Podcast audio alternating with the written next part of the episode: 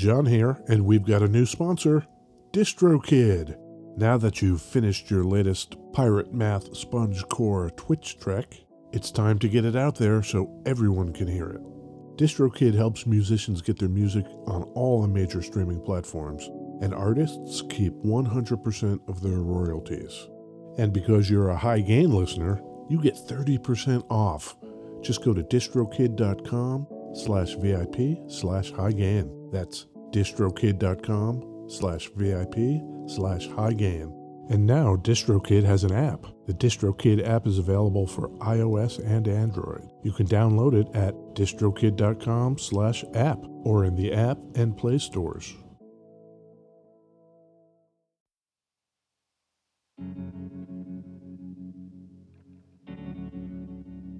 We'd like to take a minute to thank our pals over at iZotope, makers of software and plugins for audio repair, mixing, and mastering. The new gold standard of audio repair, iZotope R X eleven, is coming in May.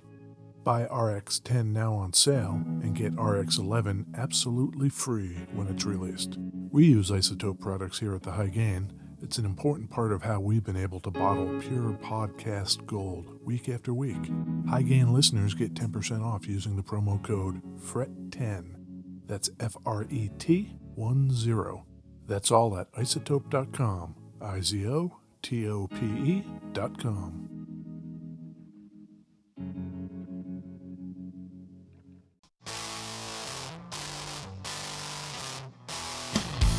Hey, it's me, Ed Peterson. Hi, Ed. It's me, John Kilcher. John, we're in beautiful West Seattle. It's the High Gain Podcast. And it's foggy. It's terrible out. It's wild.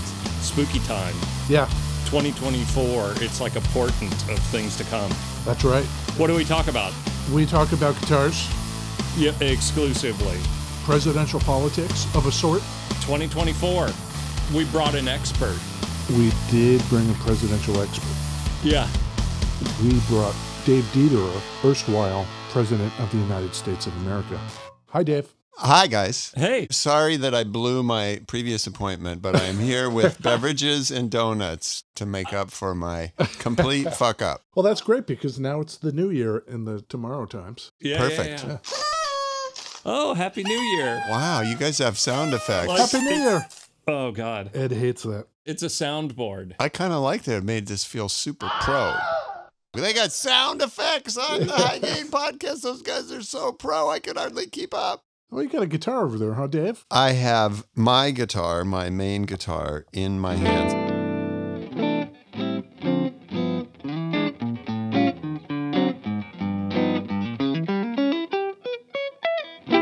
This is my main guitar since the fall of nineteen ninety-five. It is a Fender Stratocaster. Is that the best guitar? This is the best guitar for me. What I'm holding in my hands is a nineteen ninety-four or nineteen ninety-five Mexican standard Stratocaster that originally came with whatever that medium was. It Daphne Blue? What's the blue? Oh, yeah, yeah, yeah, yeah. Blue body. Now, if you were to see it, it has a maple neck. It has a three-piece alder body from StewMac that just has tung oil on it. So when the Presidents made their first record, I did not even own an electric guitar.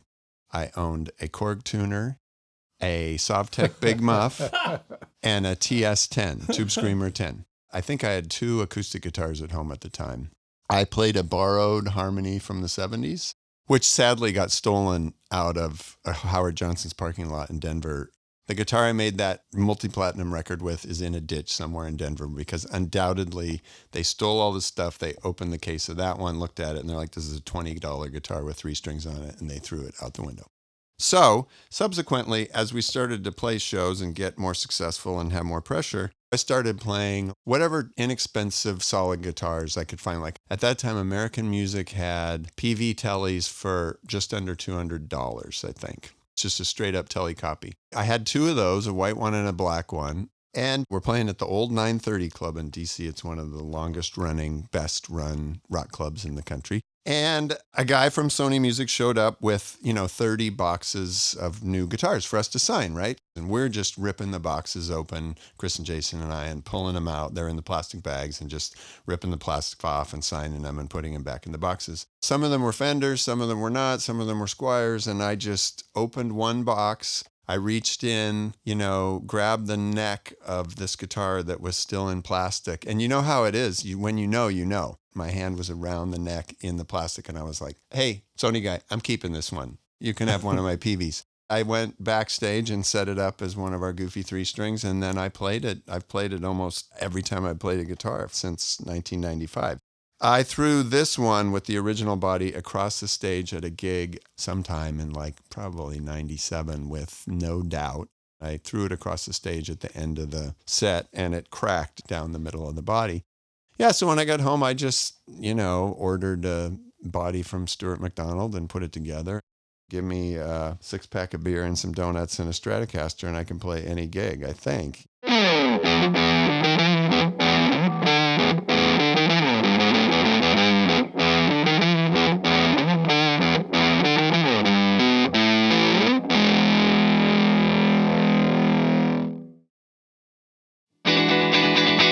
Beverages. Yes. I almost missed the beverage thing because I was just watching you play. I'm very used to watching John do that. Do that E nine chord? Uh, the whole thing. What are you drinking there, Dave? I said I would bring beverages and donuts because I missed my previous appointment. I felt bad. I have been drinking lately. I'm really enjoying Guinness Draft Stout in a can. I prefer it on tap, but I love Guinness because it's low in alcohol, which people don't get. It's actually very low in calories and low in alcohol. People don't think so because it's like it's all dark and foreign and scary.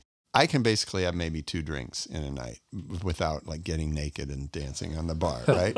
Do we have a donut segment as well? Because I did bring four donuts. Yeah, I'm going to have one of these sugar ones. You guys help yourself if you want. We need to get our sponsor, Jeff, over here. Does he play guitar? I think he's a drummer. Okay. Jeff Silva over at Hot Wire Coffee. He owns Hot Wire, and they sponsor us. Way to go. He is the drummer for Hobosexual. Oh, I need to come back and do a morning segment where I can drink coffee. Yes. I've got Yogi Kava Stress Release. It eases tension and promotes relaxation. A nice little herbal tea. And you're wearing your Uggs. What do you think about my Uggs? I think they're good. Yeah? You know, it used to be like Australian surfer dudes in tiny shorts, right? Right. But being, you know, middle-aged dudes like ourselves and wearing them instead of being teenage girls or anorexic moms in Suburbans. Right. It's good that you're bringing it back. John gives me no end of grief about me and my Uggs, and I love them, and they're so comfy. I go out in public, and I do feel like maybe people are eyeballing my Uggs. Well, Dave mentions the Australian surfer dudes with the tiny shorts. That's where it came from. Mm-hmm. I mentioned that to you once, Ed. I know. And you said you didn't know if you had the bravery to do it. This year. That's the thing about those Aussie dudes, man. That is effing studly to yeah. be like a dude wearing super, super short shorts and some fuzzy boots. Exactly. What do you got, John? The brand name of this is Poppy. I've had it before. It's apparently some sort of prebiotic soda. Oh, nice. Raspberry flavored. It's very nice. There doesn't appear to... Oh, there is a slogan. It says pop culture. I get it. You know anything about Ted McCarty? No. I mean, I'm not a huge fan of Gibson electric guitars. I have an Epiphone Flying V that's a Flying V Junior. One pickup stop tail piece, and I saw one online a few years ago for like five grand custom from some boutique shop in London, and I sent it to some guitar player friends, Kurt Block, Andrew McKeag, my doppelganger in The Presidents, and a couple other guys. I'm like, this is the coolest guitar I've ever seen, and Kurt was like, I can build one of those for you. Just get a shitty Epiphone Flying V, and I'll paint it and do it. But... So that's my one... set neck electric guitar right now, and it drives me bonkers. The string break, the the head uh-huh. stock angle, trying to keep it in tune, the neck joints shifting around all the time. It drives me absolutely nuts. It looks cool, and I've had Les Pauls and S Gs and all the rest, but I just could not get with it. The Ted McCarty thing, his take on Fender was it doesn't take a lot of skill to take a hunk of wood and make it sound shrill. That was his Leo Fender review. That's missing the point entirely. And yeah. it misses the point of how electric guitar fits into an ensemble and what it needs to sound like to be functional in a musical group. I mean, there's so many examples, but Led Zeppelin's the best one. A lot of the guitar sounds on Led Zeppelin's best songs are tiny. They're scratchy, little funky things. You know, Jimmy Page's genius wasn't in getting some huge guitar sound, as he just knew how to fit all the pieces together. Right. You know, I mean, there's not just...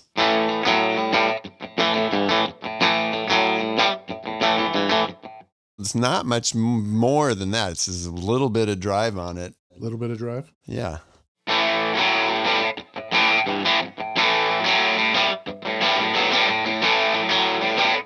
You know, when you've got the greatest drummer of all time in your band, just yeah. let that fill out the space. Did anybody ever try to get you into anything other than the Strat? I tried playing a casino for a while, but nobody ever pushed us. I mean, Fender was happy to have me, but they didn't ever really push anything. They were really nice. You know, our first record, there's a little bit of six string, but I'm playing this three string instrument, which is basically just drop D down a half step. And Chris is playing the same tuning, just only two strings. That decreases your tuning stability even more. You've got these three floppy right. strings on there, not putting much tension on the neck. So you really need the guitar to be as stable as possible. That brings me to oh. listener questions. Oh, oh, let's do it. Ready? Yeah. Hey, Dave. Superfan Bender here. I have a question. During your career with your former band, you guys were always known for using one, sometimes two, and I believe three-stringed instruments. I want to know what the trial and error process was like in selecting the gauge for the strings and why you chose what you chose and why it worked best for you. Rock and roll forever. Rock and roll forever. Good question. Chris, his first instrument's piano and keyboards, and he's actually a really good piano player. And then he came to guitar in high school kind of totally in his bedroom on his own terms. He has his own weird voicings that he does. He doesn't do anything like anybody else. He has a great ear. He just finds shit that sounds good. He didn't have any idea that I gotta have a Strat through a Marshall with a fuzz face. I'm gonna sound like Hendrix, you know. I'm a... He didn't have any of that dogma. He already was messing around with taking strings off the instrument. Then he was in a band with Mark Sandman, the late great Mark Sandman from Morphine, who in Morphine played two-string slide bass. We're all from here, but Chris lived in Boston and New York a little bit in the eighties and nineties, and he and Mark used to jam all the time. Mark would bring his two-string slide bass and bring some weirdly tuned, open-tuning guitar for Chris. Chris and I started playing together when we were like nineteen, played music together for ten years before The Presidents happened. We've always had like a magic kismet. When he moved back to Seattle for good in the fall of nineteen ninety-three, he we just did what we always did. I had a rehearsal space up on Capitol Hill. And he had these songs that he'd written in this open tuning. So for a while, I kind of tried to play six string on these songs. And then eventually, after a few weeks, I just gave up and went to the three string tuning. Throughout, I played mostly in that root fifth. It's a drop D, but we were down a half step. Bender's going to get more than he bargained for. We ended up in C sharp because we had these shitty little like Harmony guitars and stuff with movable bridges. And we would just tune as low as we could and still not be sharp at the twelfth fret, right? So we just kept right. moving that bridge back and tuning by ear. We played shows for a year without even having tuners. We just tuned to each other. And eventually when we finally got tuners, like, oh, we're really close to C sharp, which was just as low as we could go and still have intonation. That's close right now. Anyway, by the end, I think I was just buying Ernie Ball skinny top heavy bottoms and using the bottom three. Chris and I both experimented with using like the heaviest guitar string you could use on that C sharp, like sixty, sixty-two. Chris used a weird, really heavy string on the bottom, like a sixty-two, because he just had these two. And we were tuned to the same notes. He wasn't an octave below me. He just thought like a bass player and had his strings spaced two apart, if you will, one missing in between them. Right. So it was almost like spacing on a bass where I had mine together. And thought like a guitar player, and I had a couple effects. He was like a sixty-two and then like a thirty-two or a thirty-four on top because he wanted it to be real bendy. One of the cool things about being in a root fifth root is you're ambiguous in terms of major and minor, right? But the main thing was, will it stay in tune? and will the gauges against each other intonate. Was there one point or one song or one time where you realized that strategy was going to be the way to go? There was. The first eight or ten gigs we played, we didn't play with a drummer because we didn't want to be loud. Chris had pretty bad tinnitus from playing too loud in a cinder block basement in Boston for years. And we played a bunch of gigs, just the two of us, usually with our two shitty forty dollars guitars, and we both plug into the same amp at some gigs. This is the height of grunge, kids, where like right. people are moving to Seattle from Phoenix and buying flannel, and every gig is like tons of hair and flannel and cutoff shorts and Doc Martens and Marshall stacks. I'd be like all dorky, preppy in my Oxford cloth shirt, and Chris would just be weirdo bald guy in spray painted gold boots. And we'd show up and just play Iggy Pop's T V I with no drummer.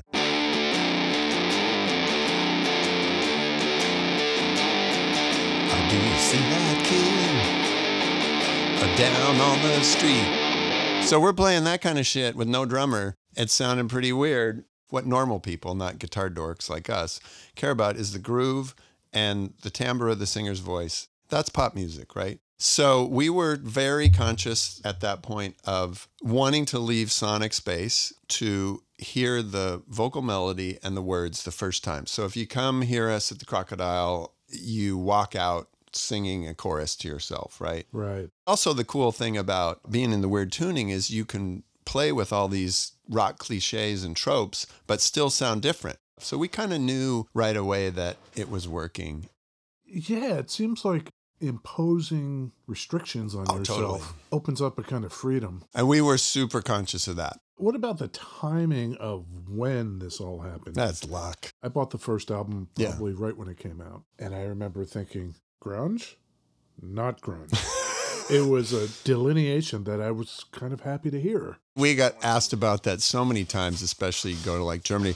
You're from Seattle. You're not grunge. This is not possible. We're just doing what we've always done, which is write these stupid little pop songs and then figure out how to play them and right. try to get people to like them the first time they hear them. We were lucky in many ways because it was a breath of fresh air locally just for people going to shows. And yet we benefited because at that time there were seven or eight major labels and almost all of them had sort of a stringer in Seattle. Was there ever any backlash against what you did? Right when the band started, Love Battery had made, I think, three records for Sub Pop, and they were just getting signed by A and M. And Jason still didn't commit. For him, The Presidents was kind of like his fun side band right. thing. We didn't hear this at the time, but everybody's like, dude, man, you go to The Presidents thing's stupid. You got to stick with Love Battery. It's, you guys are going to break through. It's going to be amazing. Uh... The only person who championed us, I know, at the time was Kim Thale, who always dug what we were doing and got it right from the start. I'll never forget playing one of the early shows with Jason on the drums. Kim was right in front at the Crocodile. And I didn't know him. I might have met him before that, but I'm watching and I'm just like, whoa, man, this is like probably just going to shoot this shit down. And then, of course, he's like the nicest guy. He's like, oh, man, that was so cool. Honestly, that time before having a hit record, that's the most fun by far. Right. Because people don't hate you yet. We just didn't care. I really did not care. I still don't. Back on the three strings, you said you pulled the Daphne Blue one out and just took it in back. My three-string thing was in the third, fourth, and fifth slots. Yeah. Chris always did the fourth and second slots. Yeah. So what I would do, I just go backstage and widen out the nut a little bit yeah. as needed. Somebody always had a leather man. Having the three strings and being locked into that, putting those guardrails in place. Yeah. Did you find at times like, fuck, these guardrails? I never felt like we were limited at all. It forces you to have these different voicings that are cool and fresh sounding, even though the harmony and the chord progression you're playing is just from the pop warehouse of the last seventy years.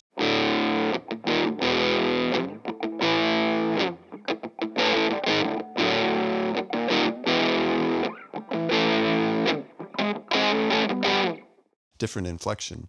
Let's see if you can figure this out, Ed. Okay. We have gleaned from Dave that this guitar, mm-hmm. at least in its original form, is nineteen ninety-five, and it was new when he got it. Yes. It's nineteen ninety-five. You want to be Dave Dederer. Right. So what are you paying? it was a, just a Mexican ma- standard made in Mexico. Yeah. Like it couldn't have been more than it was one hundred eighty-two bucks. No, I think two ninety-nine. It's pretty yeah. close. Yeah. Okay. Huh. We have had this conversation a lot lately. We're finding that the quality of the Mexican Fenders just keeps inching up, up, up. Great.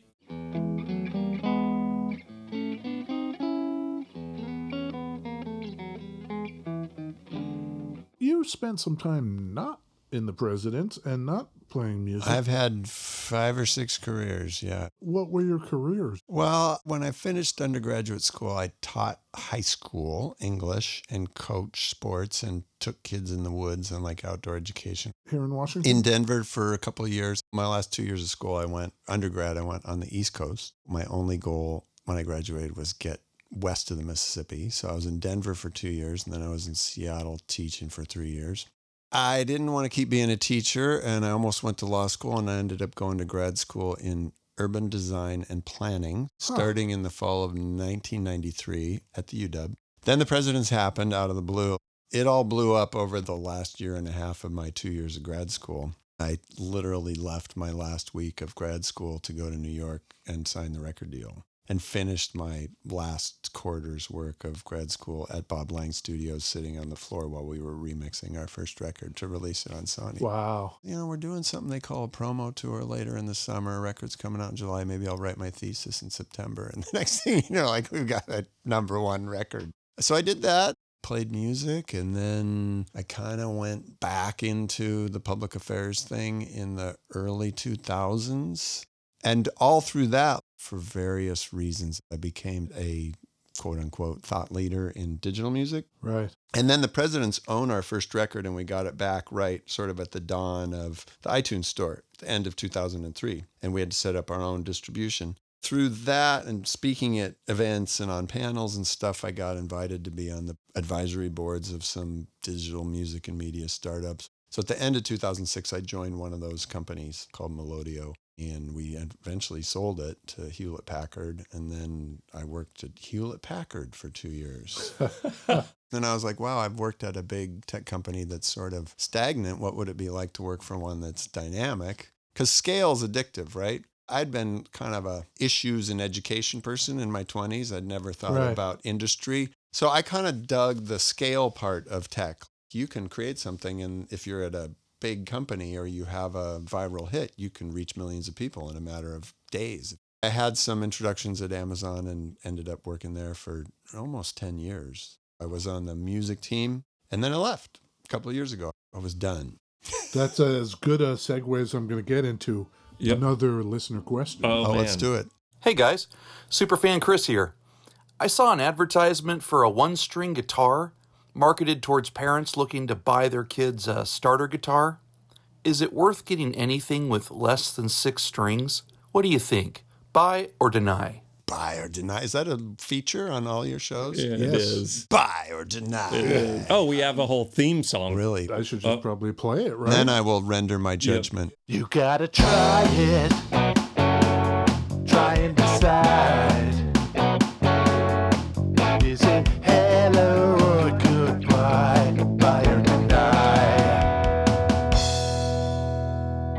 That reminds me of like nineties power pop. That's like a Fountains of Wayne song or something. Oh.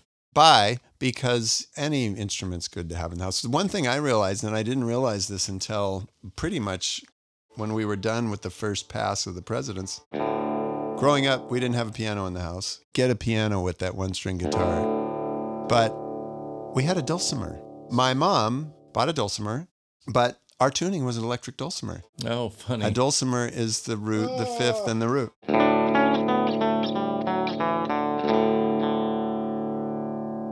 And I used to sit and play that thing for hours as a little kid, just, you know, with it on my lap. So the point being, any instrument in the house that you can bang on and try to get music out of is a good idea. That sounds like a buy. It's a buy. Buy the one string and buy the six string and get a piano. For God's sake, I wish I'd had a piano growing up. The piano, you literally see music theory in black and white, right? All the white keys are the natural notes in the key of C. All the black notes are the notes that need to be substituted to have all your other keys. Right. you see the linear layout of the intervals of the notes. Whereas on guitar, it's like, well, what are there's some the frets down here are way far apart and the frets up here are really close. And why is that? And, you know, it's just baffling. Yeah. The rhythm hand. That's so hard. Yeah. To have a sense of time and have that right hand go and be solid. It's hard. It's crazy. Yeah, this is all great stuff. Motivation and creativity versus the tools we get hung up on. Yeah, I go back and forth. I've done everything in the last few years from just play straight into a Pro Junior, dimed, and run the volume knob with nothing, to recently at a pedal board with seven or eight different things yeah. on it. I played a bunch of shows recently with just a Fuzz Face on all the time and used the volume knob. It's very easy to get overly caught up in the tools. It's such a good lesson. Close your eyes and just listen. I just want to be in tune. Like, all I'm concentrating on now and being in all these bands and learn all these tunes, like, I want to play the right notes. I want to play them in time. And when I play them, I want them to be in tune. And that in and of itself is a lot, you know? Yeah. What do people actually pay attention to? Yeah. One counterpoint to this, I do find that playing a different guitar will force me to play differently. Totally. It does make you do something different.